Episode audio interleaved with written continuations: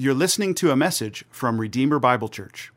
We hope you'll visit us in person, or you can find more messages like this one at redeemerbiblechurch.com. So please take your copy of the scriptures and turn to Matthew chapter 5. Matthew chapter 5. and we're going to look at verses 33 through 37. As you're finding the text, I want you to think about some of the pithy sayings you've heard throughout your life. Those memorable sayings repeated over and over by people like your parents, grandparents, teachers, coaches. I had an eighth grade teacher who liked to say two things I'll never forget. Uh, since we were not allowed to chew gum in class or eat candy, if she saw you chewing something, she would say, Mr. Redberg, if God or the dentist didn't put it in, take it out. Some of you are going to use that.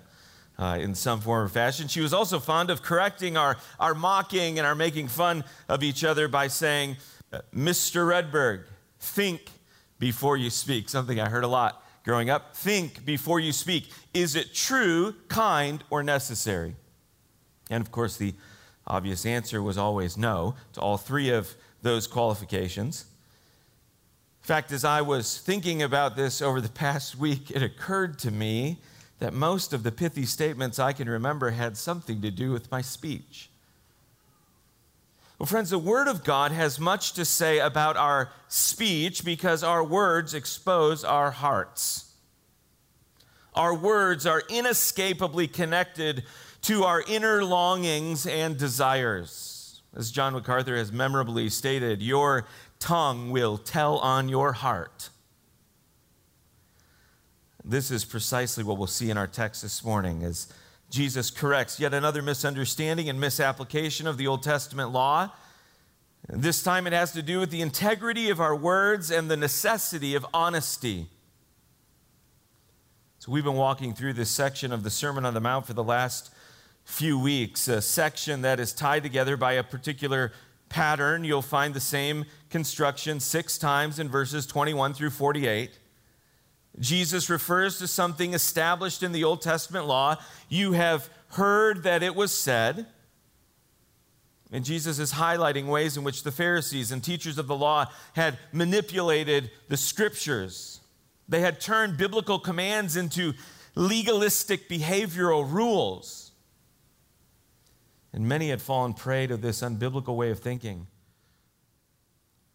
So, in exposing the error of the Pharisees, Jesus is also lovingly instructing his followers by shepherding them back to the truth. This is the second part of the construction. But I say to you. So, I want you to look at our text with me, beginning in verse 33. Again, you have heard that it was said to those of old, you shall not swear falsely, but shall perform to the Lord what you have sworn. But I say to you, do not take an oath at all, either by heaven, for it is the throne of God, or by the earth, for it is his footstool, or by Jerusalem, for it is the city of the great king. And do not take an oath by your head, for you cannot make one hair white or black. Let what you say be simply yes or no. Anything more than this comes from evil. Here's the way the text unfolds in, in four parts, three actually, but you'll see I've added a fourth. First, a twisting of Scripture. Second, a reminder of sovereignty. Third, a statement of clarity. And then finally, a community of truth. So, first, a twisting of Scripture. Verse 33 Again, you have heard that it was said to those of old, You shall not swear falsely, but shall perform to the Lord what you have sworn. Now, verse 33 is not an exact quotation of a single Old Testament text, but it's an allusion to a number of different passages. Exodus 20, verse 7, Leviticus 19, 12, Numbers 30, verse 2, Deuteronomy 23, verses 21 through 24. What's interesting about what Jesus is saying here is that oaths were both modeled and permitted in the Old Testament. For instance, in Genesis 9, God offered an oath as a guarantee that he would fulfill his promises. as well, people were permitted to invoke the name of God as a means of bolstering the seriousness of a promise they were making.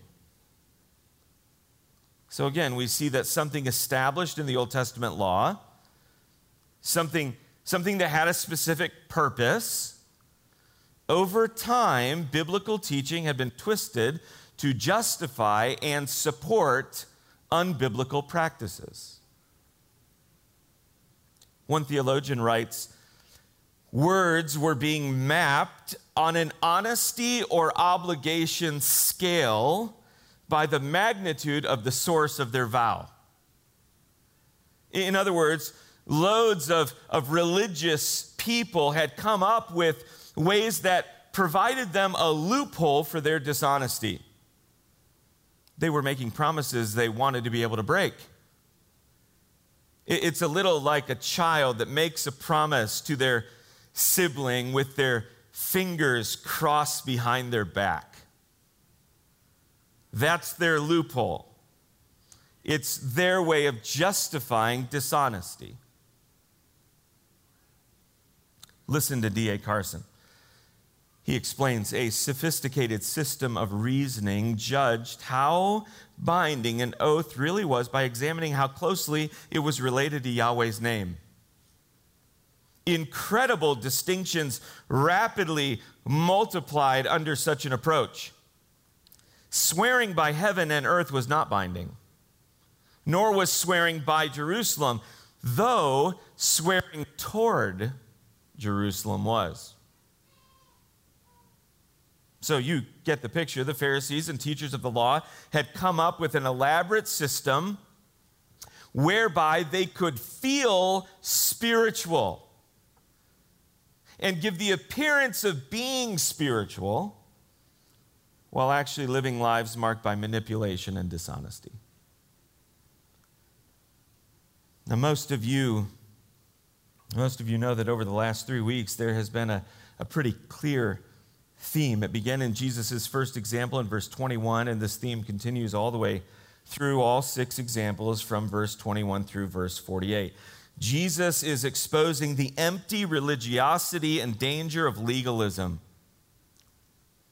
And he's doing this by confronting the Pharisaical emphasis on external obedience while completely ignoring the heart. As long as someone technically obeyed the law, it didn't matter what was happening in their heart.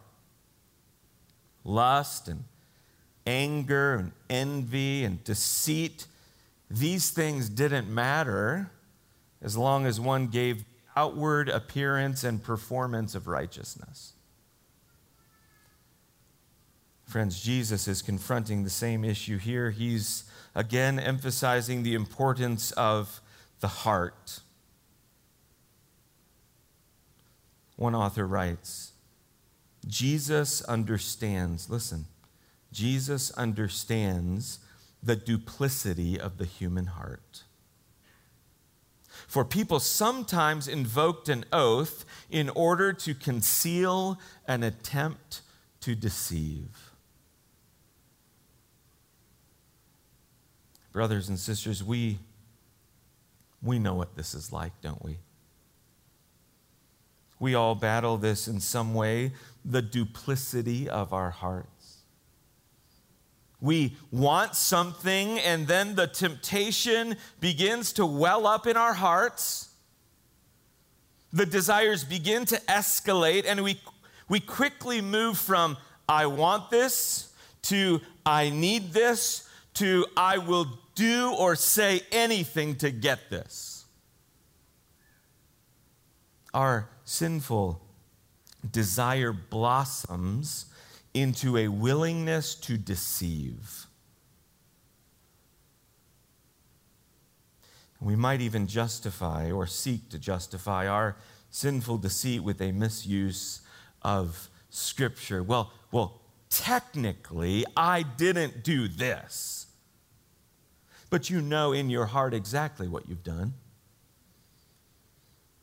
So, friends, students, children, getting in the habit of lying. Getting in the habit of lying is not only an incredibly difficult habit to break, but it will only cause destruction the destruction of a relationship, the destruction of a reputation, the destruction of a dream or a goal. And Scripture warns that this pattern, this way of life, may even lead to the destruction of your soul. This is the problem Jesus is confronting. This brings us to our second point a reminder of sovereignty. A reminder of sovereignty. Look at verse 34. Jesus says, But I say to you, do not take an oath at all, either by heaven, for it is the throne of God, or by the earth, for it is his footstool, or by Jerusalem, for it is the city of the great king. And do not take an oath by your head, for you cannot make one hair white or black.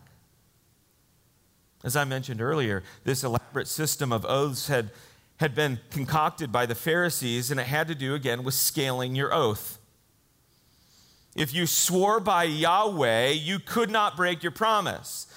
But if you substituted the name of Yahweh for something else, something like heaven or earth or Jerusalem or your head, this would scale down how binding your promise actually was. So you could come up with an excuse to break it, to lie, to deceive in response to this ridiculous notion. Jesus reminds the crowd, and he reminds us that Yahweh is sovereign over everything. What does the text say? Heaven is his throne, earth is his footstool, Jerusalem is the great city, is the city of the great king. And then who do you think controls the color of the hair on your head? In other words, Yahweh is sovereign over everything, and therefore everything you try to substitute is still inescapably connected to Him. In other words, Jesus is saying, You're being a fool. This is ridiculous. These concocted rules that you've made are silly, and even more than that, they are dangerous. You see, the legalism of the Pharisees required, I want you to, I want you to get this. The legalism of the Pharisees required not only a wrong view of Scripture, we've seen that numerous times. It required not only a wrong view of Scripture, but also a wrong view of God. The same is true now legalism, any system of works based righteousness where we can merit the favor of God by our own good works, this gets the entire message of the Bible wrong, and it gets the God of the Bible wrong as well. This is why Jesus views this so seriously. It replaces the unfolding plan of redemption wrought by a holy and sovereign God with a system of works righteousness administered by a God who could be manipulated and bought.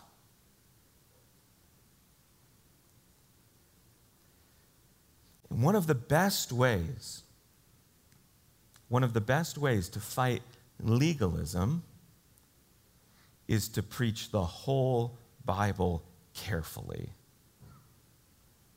and present the God of the Bible clearly. This will inevitably lead to a presentation of the glorious Christ who came to ransom sinners all by grace.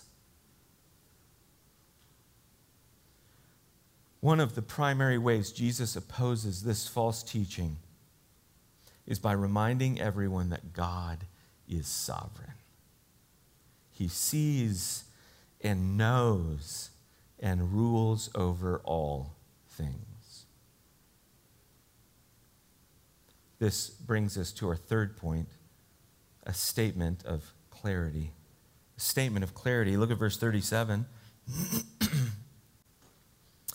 Let what you say be simply yes or no. Anything more than this comes from evil. Pretty straightforward.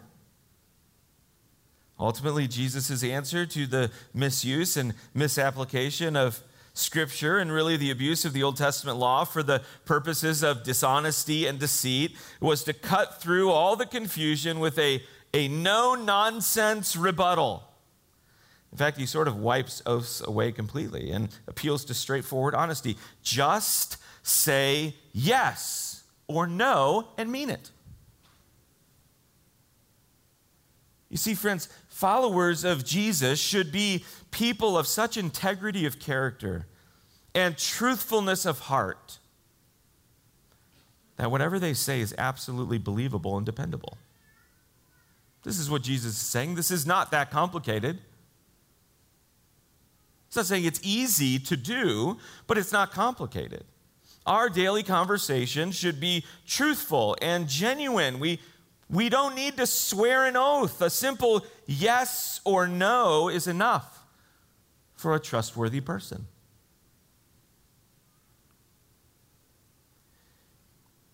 Brothers and sisters, do you, do you find yourself constantly having to add dramatic promises?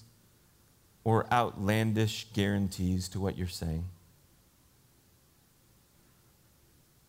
Do you parse your words very carefully, always leaving yourself an out? Are you a man or a woman of your word?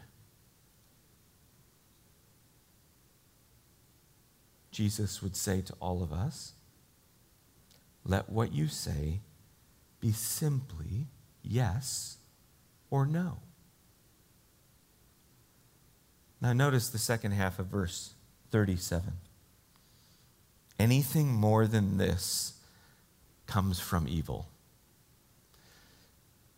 What a sobering and serious statement by Jesus. If you engage in the kind of deceit and dishonesty Jesus confronts in this text, then he is saying that your behavior, listen, your behavior has only one possible source the devil, the evil one.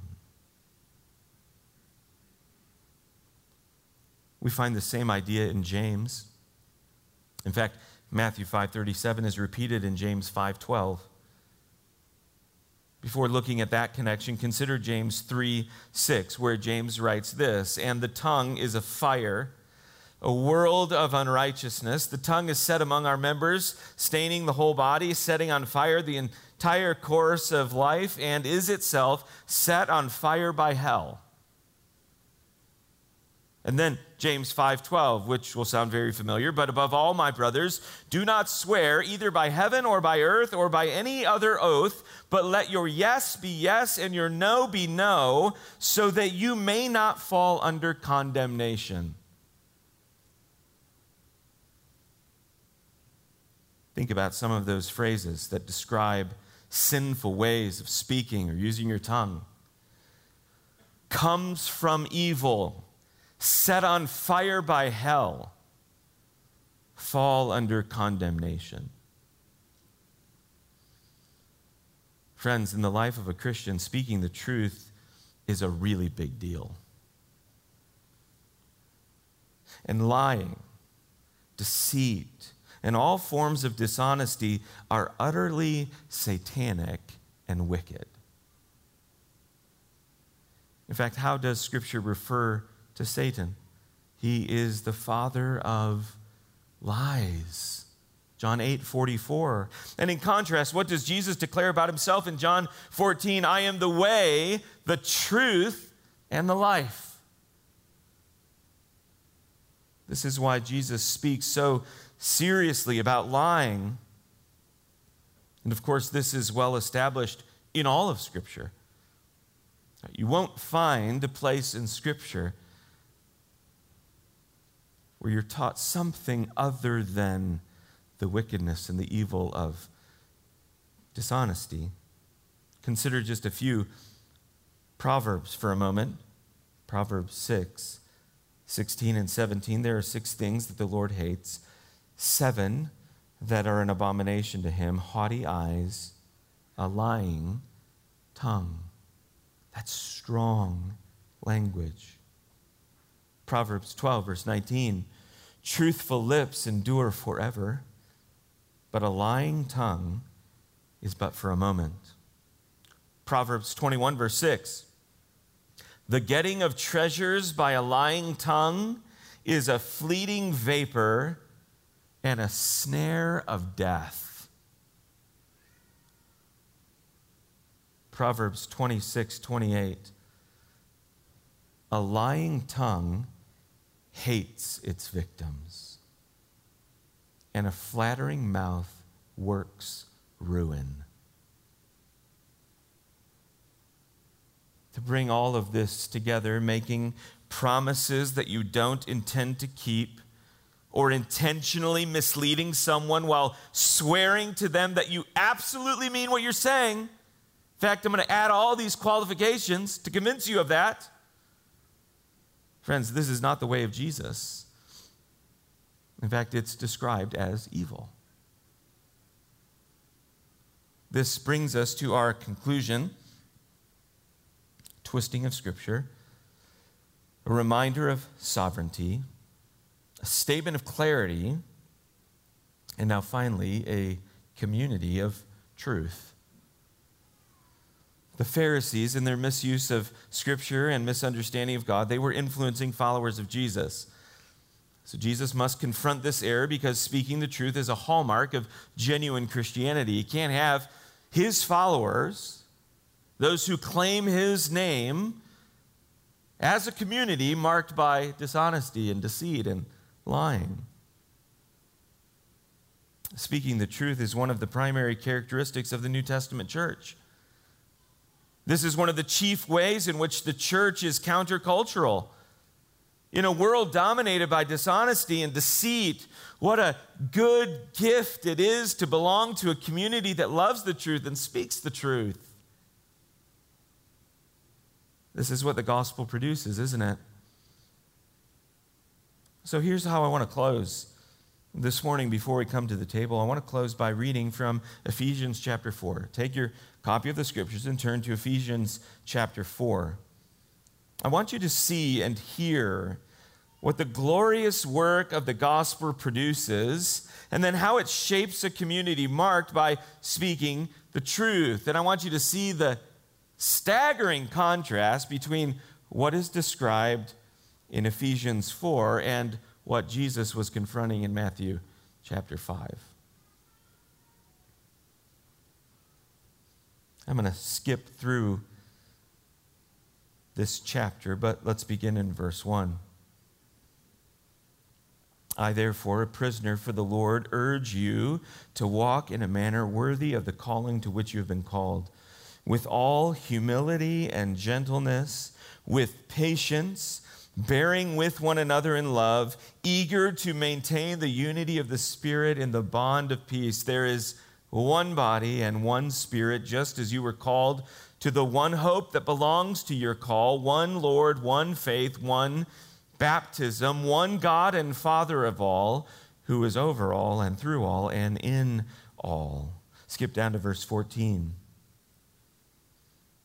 so that we may no longer be children tossed to and fro by the waves and carried about by every wind of doctrine, by human cunning, by craftiness in deceitful schemes. Rather, rather speaking the truth in love, we are to grow up in every way into Him who is the head, into Christ from whom the whole body, joined and held together by every joint with which it is equipped, when each part is working properly, making the body grow so that it builds itself up in love. Now skip down to verse 25. Therefore,